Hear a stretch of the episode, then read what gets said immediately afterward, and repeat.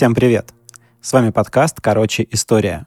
Наши имена, я надеюсь, вы не забыли, но если что, напоминаем. Меня зовут Максим, а мой напарник Алексей, к сожалению, сегодня заболел и не может принять участие в записи, но я надеюсь, что мы слышим его в следующем выпуске. Мы хорошо отдохнули весь январь 2023 года. Ну, по крайней мере, могу сказать за себя. Ну и пришла пора продолжать нашу работу по освещению интересных событий прошлого. Перед тем, как мы начнем, у нас небольшая интеграция. Делаем ее с большим удовольствием, потому что любим советовать вам книги, особенно те, что вышли совсем недавно — если вы уже читали Алексея Иванова, то, конечно, наслышаны о том, как он умеет создавать свою реальность внутри исторических событий. Наверняка вы знаете о том, как книги Иванова затягивают, и выбраться из них можно только спустя несколько дней. Если же вы еще не знакомы с Ивановым, то просто бросайте все и бегом на букмейт. Там лежит новая книга Алексея Иванова «Бронепароходы» о событиях гражданской войны, которые, как можно понять по названию, происходят на фоне суден речного флота. Роман доступен в двух форматах как для любителей послушать, так и для любителей почитать. Ну а чтобы вас уже начало затягивать, предлагаю послушать фрагмент из книги. Кстати, аудиоверсию романа эксклюзивно для Bookmate озвучил Сергей Бурунов. Слушаем. И капитан Нерехтин словно прозрел. Бой, он по-настоящему. Как по-настоящему эти вот еловые берега и черная коряга на отмели, и Дорофей не дурак, потому что его судно идет на врага носом, сокращая площадь обстрела. И лоцмана Дурофея мастер, потому что ловко используют ложбину переката, и на русле канониры с германской войны, а не мотовилихинские рабочие, которые умеют стрелять, но не умеют целиться. В прежние годы в Мотовилихе каждую пятницу испытывали изготовленные орудийные стволы, бабахая с заводского двора через Каму по заречному полигону. В эти часы прекращалось любое судоходство. Нерехтин понял, что русло сильней, чем Левшина. «Ну, ступи ко мне!» Иван Диадорович отстранил штурвального Дудкина. «Сбегай вниз, уведи Катерину в машинное и Дарью тоже», — добавил он. Как-то в прошлом году мы обмолвились, что будем выходить для вас циклами. Мы в какой-то момент оба с Алексеем, независимо друг от друга, пришли к такому мнению. Моя мотивация была простой. Мне хотелось рассказать вам историю Генриха VIII с начала до конца. Мы уже рассказали о двух его женах, обычно на них двух и заканчивают, потому что оставшиеся четыре были не такими уж важными в жизни Генриха. Каждый из этих четырех была в отношениях с Генрихом не очень много времени, из-за них он не ссорился, не мирился с папой римским, не начинал войны, но вот, например, Джейн Сеймур, о которой мы сегодня поговорим, удалось, казалось бы, невозможное. Она родила Генриху мальчика, который выжил и даже был коронован, но о нем редко вспоминают, потому что он находится в тени своих единокровных сестер, Марии и Елизаветы, которые оставили куда более значимый след в истории Англии. Рассказ об Анне Болейн я закончил упоминанием о том, что на следующий день после ее казни Генрих отправился на очередное свидание с будущей женой Джейн Сеймур – но вообще их брак продолжался не очень долго и закончился смертью Джейн, после чего Генрих продолжил свою работу по поиску подходящей жены. Одного наследника ему, разумеется, было мало. Нужен был запасной. Сегодня мы поговорим о людях, которые окружали Генриха, и немного обсудим Джейн Сеймур. Немного, потому что королевой она была не очень много времени, примерно полтора года. Поэтому, чтобы выпуск не получился слишком уж коротким, я решил познакомить вас с людьми, которые окружали короля. Тем более, что они тоже были весьма колоритными персонажами, и они пригодятся нам в следующих выпусках этого цикла. Выбор людей, которые будут воплощать волю короля в жизнь, наверное, самая важная из королевских функций, потому что пока король занимается какими-то своими делами, его власть, суверенитет не должны прерываться ни на минуту. Поэтому советникам короля полагается определенная автономность в своих решениях, пока они устраивают короля. В связи с этим в Тюдоровской Англии появилась юридическая идея о двух телах короля. Ну, точнее, эта идея уже давно витала в воздухе, но при Тюдорах она получила свое формальное текстовое воплощение. А, так вот, теория о двух телах короля предполагает, что существуют два тела. Одно физическое, может скакать на коне, играть в спортивные игры, пить и есть, сидеть на троне, а другое, политическое тело короля, в это время работает над законами, следит за их выполнением, карает за их нарушения. То есть все советники короля, все государственные учреждения — это часть королевского тела, которая ни на минуту не засыпает. Даже когда король умирает, то происходит что? Правильно, да здравствует король. И ни одно решение, которое было принято при еще или уже недееспособном короле, не может считаться ошибочным только в силу недееспособности. Например, король Эдуард VI взошел на престол девятилетним. После того, как его королевская карьера закончилась, его сестры Мария и Елизавета пытались отменить некоторые его указания. Однако у них это не вышло, потому что оспорить э, его указания означало усомниться в природе королевской власти. Ну что ж, давайте обсудим одних из самых видных приближенных при дворе Генриха VIII. Начнем мы с биографии Томаса Мора, человека, который как будто бы выдумал новый жанр литературы. Хотя это, конечно, не так. Утопические мотивы сопровождали человечество долгое время и, наверное, долго еще не отпустят. На самом деле Томас Мор написал много всего куда более интересного с исторической точки зрения, ну и с точки зрения культуры. Взять, например, историю Ричарда III. Классный пропагандистский труд. Вообще, эта книга, судя по всему, представляет из себя переделанный, пересказанный труд другого известного историка Полидора Вергилия — но Мор не позиционировал себя как историка. Его скорее можно считать философом или государственным деятелем, ну и тем и другим на самом деле. Но излагая историю Ричарда Третьего, он расстарался, и, боже, как он все переврал. Да, возможно, я сейчас говорю так, потому что Ричард Третий симпатичен мне как персонаж, но Мор ведь сразу врет с первой страницы. Он пишет, «Король Эдуард IV, жизни которого было 53 года, 7 месяцев и 6 дней, а царствованию 22 года, 1 месяц и 8 дней, скончался в Вестминстере 9 апреля в лето Господне 1483 На самом деле Эдуард умер не в 53 года, а в 41. А как правдоподобно написано, с точностью до дня. Вообще Томас Мор учился на юриста. Это был верный путь выбиться в люди тогда, в отличие от нынешнего времени. И ему удалось это сделать. Он забрался в парламент, где как-то раз запустил инициативу уменьшить кое-какие налоги, которые вообще-то нужны были казне при таком-то жадном короле на троне. Это не понравилось Генриху VII, после чего отца Томаса отправили за решетку. Это был намек заканчивать с политикой. Но когда старый король умер, Томас вновь вернулся в королевский парламент, где его звезда взошла с новой силой. Там он привлек внимание юного еще Генриха VIII, для которого стал проводником в мир мысли. И неспроста. Томас Мор дружил со звездой философии того времени Эразмом Роттердамским. Ну, как дружил? Видел один раз, когда тот приезжал в Англию и принимал его у себя дома, после чего всю жизнь переписывался с ним и упоминал при каждом удобном случае, ссылаясь на него. Мне было интересно, почему Эразм Роттердамский вообще приметил Мора и обратил на него внимание. Оказывается, во время посольства в Фландрию Мор познакомился с философом Петром Эгидием, который и свел его с любезнейшим Эразмом, как называл его Мор. Пока Генрих был католиком и женихом, а затем и мужем испанской инфанты, родители которой, считай, спасли христианский мир, то все у Томаса Мора было прекрасно. Он сам был за семейные ценности и за веру, о первом говорит, например, тот факт, что когда Томас Мор сватался к юной девице, то выяснилось, что у нее есть старшая сестра. И когда младшая ответила Мору взаимностью, то вроде как выходило, что старшая засиделась в девицах на, выдан... на выданье, что считалось оскорбительным. Э, тогда Томас Мор решил не мучить сестер, и, ну, может быть, вы думаете, что он отстал от них? Нет, он взял в жены старшую. А его отношение к вере говорит тот факт, что когда Мартин Лютер выступил со своими знаменитыми 95 тезисами, но пока еще никто не успел объявить его еретиком, то Генрих VIII написал памфлет в защиту папы, порицающий Лютера.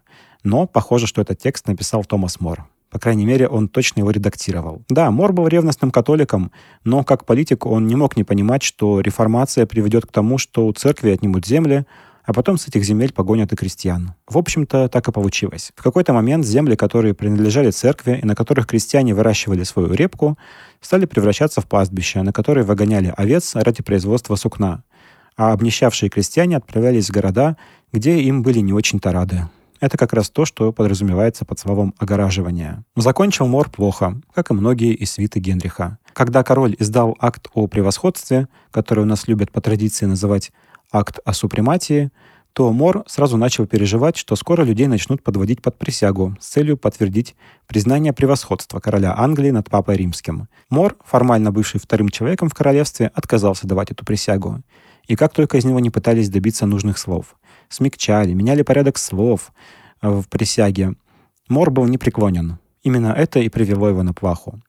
Но до сих пор он один из самых известных персонажей, окружавших Генриха VIII. Следующим мы обсудим Томаса Кромвеля. Как-то мы уже говорили о Томасе Уолсе, который был сыном мясника, но дорос до второго человека в Англии после короля.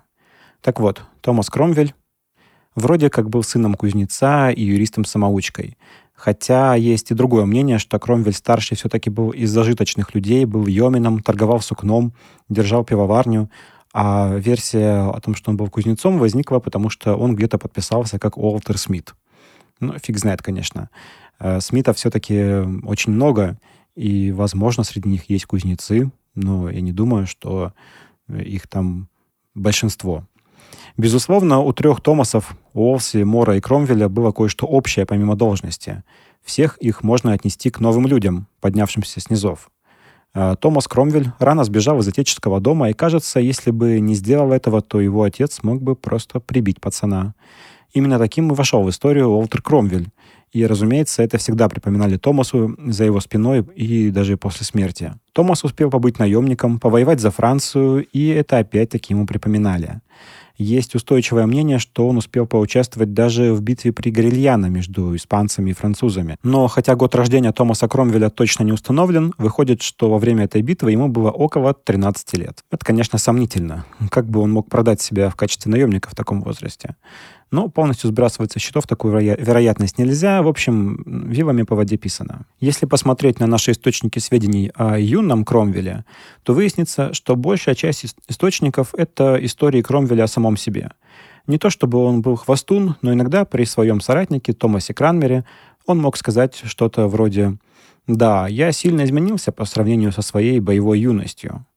Затем эти слухи подверглись литературному осмыслению, и вот уже готов рассказ известного Матео Бандело о битве при Горильяно, где Кромвель — рядовой, сражающийся среди французов.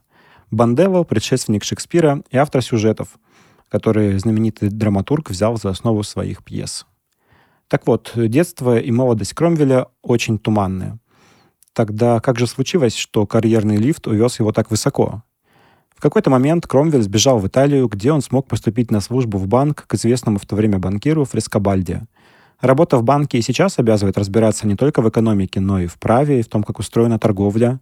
Видимо, там Кромвель приобрел деловую хватку, которая позволила ему сначала прорваться в парламент, а затем устроиться помощником кардиналу Йоркскому и лорду-канцлеру Томасу Уолси. Во время работы в парламенте с ним случился неприятный эпизод, когда он отвергал планы Генриха вторгнуться во Францию.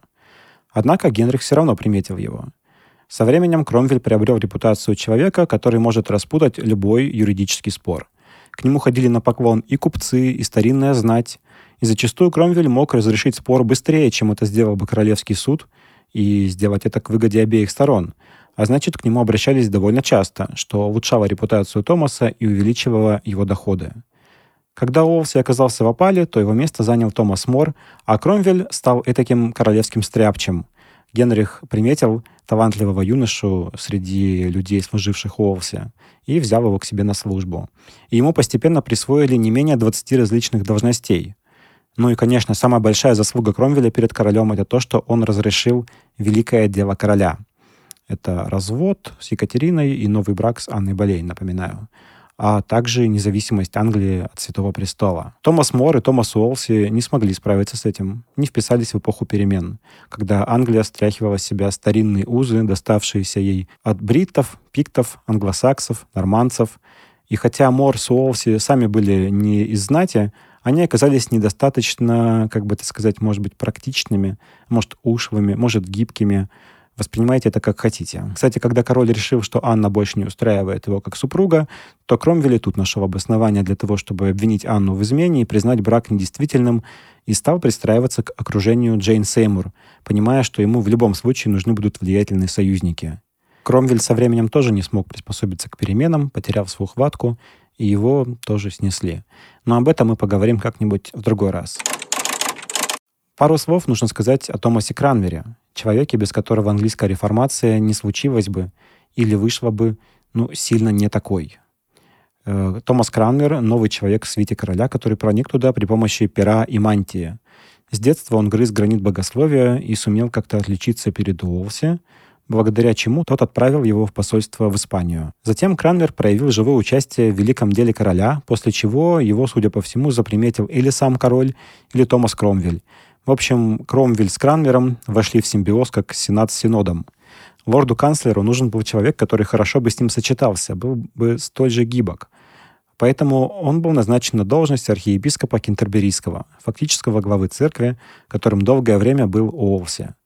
Кранмер будет во всем устраивать Генриха, его генеральная линия будет колебаться вместе с линией партии. Только при Марии Тюдор, Кровавой, его казнят. Но это будет уже совсем другая история, которую мы расскажем как-нибудь потом. Ну и Кранмер у нас будет периодически выплывать в других сюжетах, связанных с Генрихом VIII. Анну Болейн казнили 19 мая 1536 года. На следующий день король встретился с Джейн Сеймур. Более того, они тайно обвенчались. Спустя 11 дней состоялась свадьба Генриха и Джейн Сеймур. До того, как стать королевой Англии, Джейн служила в свете двух предыдущих королев. Хотя, конечно, Генрих не назвал бы их королевами, а сказал бы что-то вроде «эти женщины», а Кромвель считал, что Екатерина — это вдовствующая принцесса Уэльская, так как этот титул достался ей от Артура, брак с которым на тот момент считался ее единственным законным браком. Анна же и в посмертии не могла рассчитывать на то, чтобы считаться бывшей королевой, так как Кромвель добился того, чтобы ее брак с Генрихом был признан недействительным с самого начала. Но это я так напоминаю. Историки смотрят на падение Анны и восхождение Джейн в том числе как на политические игрища. Сеймуры, Кромвель, сторонники уже мертвой Екатерины, но считающие ее дочь Марию наследницей, против партии Болейнов. Конечно, Болейны получили огромную власть в свои руки, но такая же унизительная вышла и концовка этой истории, когда Томасу Болейну и Томасу Говарду, дяде Анны, пришлось согласить приговор против королевы и ее брата, признать их виновными в инцесте. Однако король приглядел Джейн Сеймур, и между ними была традиционная любовная игра, в которой будущая королева проявляла себя, ну, скажем, более послушной, чем Анна. Вообще, судя по описанию от придворных, Джейн была довольно простой, непримечательной девицей и не блистала ни в плане внешности, ни в плане интеллекта. Ей было 27, на какой-то моменту она так и не была замужем и не была замечена ни в каких э, интрижках, в отличие, например, от Анны Болейн, которая вообще, которой на момент брака было даже больше лет. Разумеется, король начал ухаживать за Джейн тайно, и их помолвка, которая состоялась на следующий э, день после казни Анны, осталась тайной для монархов Европы и для Папы Римского – Поэтому за 11 дней, которые прошли от помолвки до свадьбы, император Карл V, король Франциск и папа думали, что с этим делать. А папа римский Павел III вообще думал, что вся эта хрень с реформацией и супрематией, используя более распространенный термин, э, это все от прошлой пассии короля. Анна с возу всем легче, думал он, и готов был принять Генриха обратно в лоно церкви, несмотря на то, что тот казнил папских кардиналов. Видимо, папа рассчитывал получить за это еще какие-то компенсации, что для него тоже было неплохо. А Франциск э, и Карл V вообще хотели срочно высылать сватов. Но король уже определился с избранницей. Для Генриха это была история про то, чтобы начать с чистого листа, и он явился на свадьбу весь в белом. Ведь для него это, ну, чисто с юридической точки зрения, был первый законный брак в его 45 лет хотя кажется при этом довольно странным, что он подарил Джейн сундук э, с платьями, э, часть которых вполне могла принадлежать Анне Болейн. Но в будущем на, на платье для Джейн денег не жалели. В описи ее одежды значится 27 платьев, 30 манишек, 64 пары рукавов, 15 верхних юбок и 13 корсажей. Ну и это не упоминая чепцов, шляп, мехов и перчаток. А еще в этой описи указаны куклы, на которых показывали в миниатюре платья, перед тем, как отправлять их в пошив в обычном размере. Ладно, переходим от мелочей к более крупным мазкам. В этот период Генрих начинает еще сильнее задумываться о том, что жизнь проходит, а наследника нет. А без наследника династия Тюдоров закончится на втором из королей, а для страны это еще и угроза гражданской войны. Каким он тогда войдет в историю? А еще в это время тучность Генриха начинает доставлять ему ощутимые проблемы. Нога, которую он повредил ранее, упав с коня, болит все чаще. И эти проблемы со здоровьем намекают ему, что он не молодеет и что смерть все ближе. А еще в возрасте 18 лет умер его бастард, Генри Фитцрой. То есть пропав даже самый последний из возможных вариантов усадить сына на престол. Он, напомню, признал его своим сыном, но, конечно, не мог признать бастарда наследником. Но Теперь даже самые хитрые юридические фокусы, которые могли бы придумать э, Кромвель, Кранмер, они никак не могли достать э, Генри Фицроя из могилы. В это время Генрих приближает к себе свою дочь от брака с Екатериной, Марию. Для того, чтобы Марии было позволено общаться с отцом, ей нужно было не очень много, как нам кажется. А для Марии это было что-то отчаянное и очень сложно. Ей нужно было признать, что ее мать Екатерина так и не стала королевой, потому что брак был незаконен. Этот факт э, Марии тоже нужно было признать. Ей, было очень тяжело это, это сделать. Э, она упрямилась э, всю свою жизнь с этим, потому что, ну, естественно, это порочила честь ее матери, э, которую, как она считала, несправедливо удалили от двора и разлучили с ней, э, потому что Марии запрещалось общаться с э, своей матерью.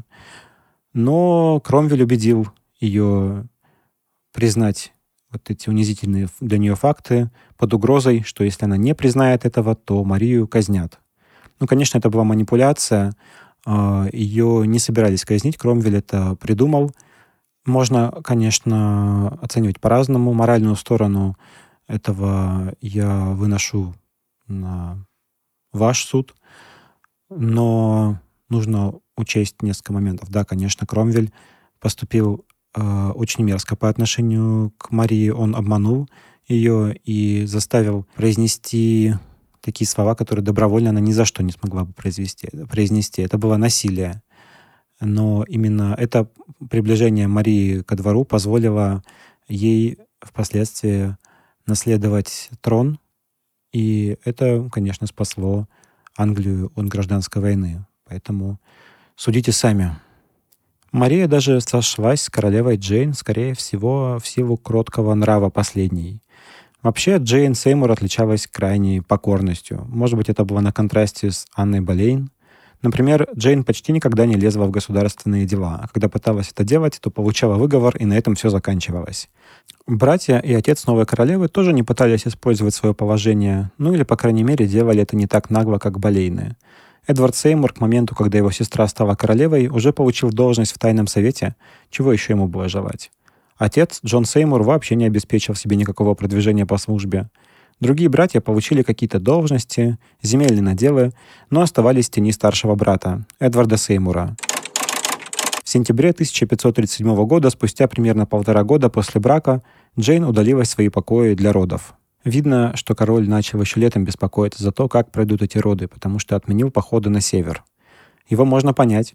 Ранее Анна обвиняла его в выкидышах, мол, с твоими походами одни нервы. 12 октября Джейн при участии главного королевского лекаря Уильяма Батса родила принца Эдуарда. Имя дали в честь святого Эдуарда Исповедника. Говорят, что роды происходили посредством кесарево сечения, но эту операцию начали делать в Англии значительно позже. Во времена Генриха могли максимум вырезать плод из мертвой или умирающей роженицы. Но Джейн поправлялась после родов. Впрочем, не слишком быстро.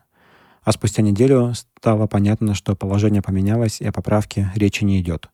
У Джейн началась родильная горячка, и она умерла. Что это было? нарушение гигиены или следствие патологии плаценты, об этом спорят до сих пор.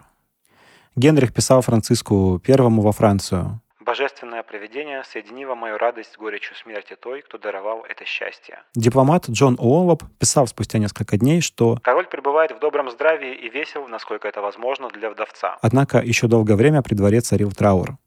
Даже спустя полгода Мария, королевская дочь, спрашивала Кромвеля в письме, следует ли ей носить траур даже на Пасху. Закончим мы Чарльзом Брэндоном, одним из ближайших друзей, а впоследствии родственником Генриха.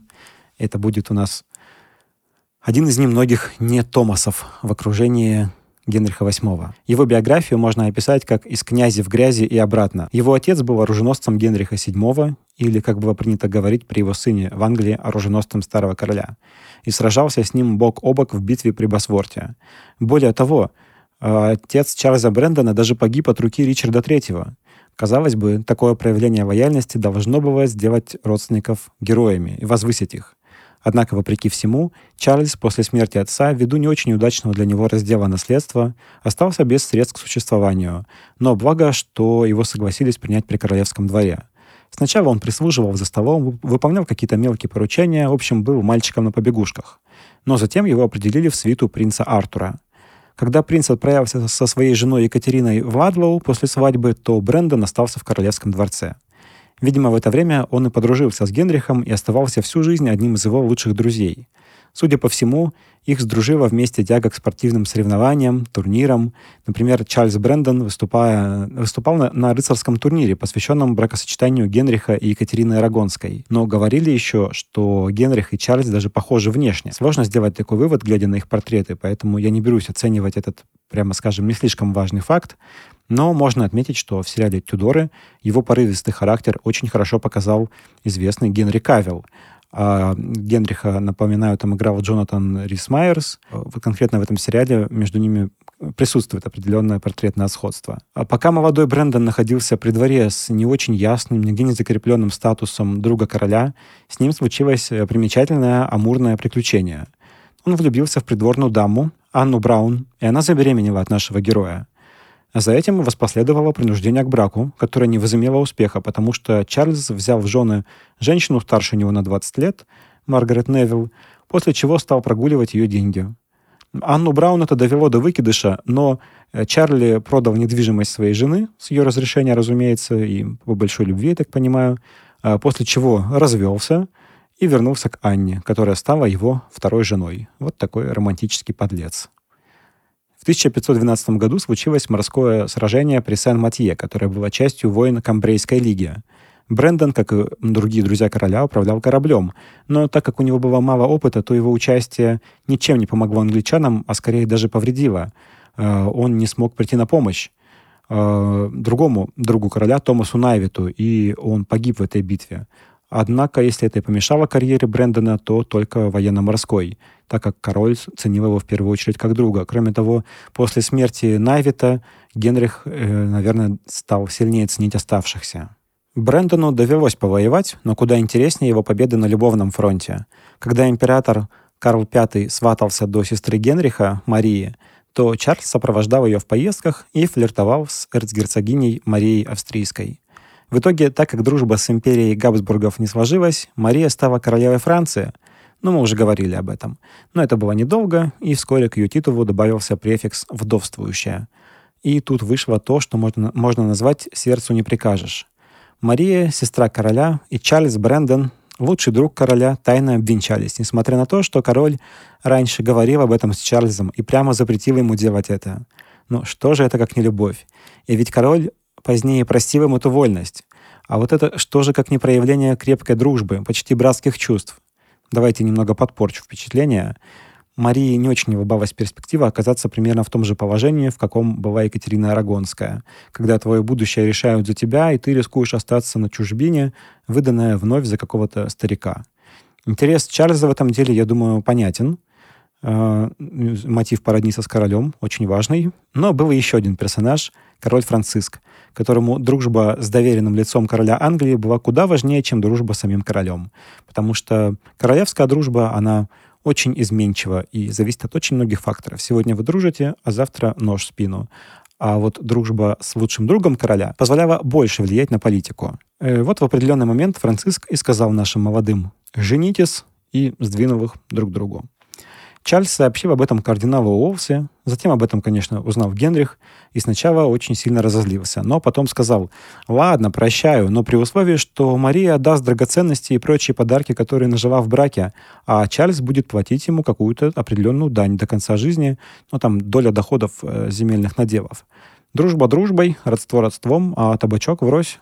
А еще Генриху зачем-то нужно было, чтобы свадьба прошла при нем. Все-таки сестру замуж отдавал из-за лучшего друга, поэтому, наверное, не мог допустить, чтобы на эту свадьбу дал разрешение какой-то там Франциск, к которому он всегда относился как ко второму петуху в курятнике, себя же при этом, конечно, считая за первого. Но в защиту дружеских чувств Генриха хочется сказать, что, конечно, он обожал Брэндона. Просто вопрос денег и компенсации был решен, так скажем, политическим телом короля.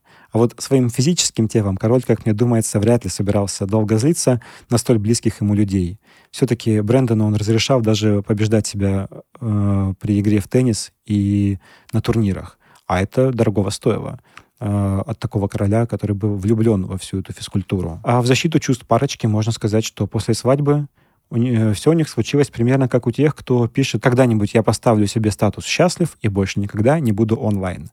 В общем, вкратце, жили они долго и счастливо и нарожали много деток, пока Мария не умерла после 18 лет брака.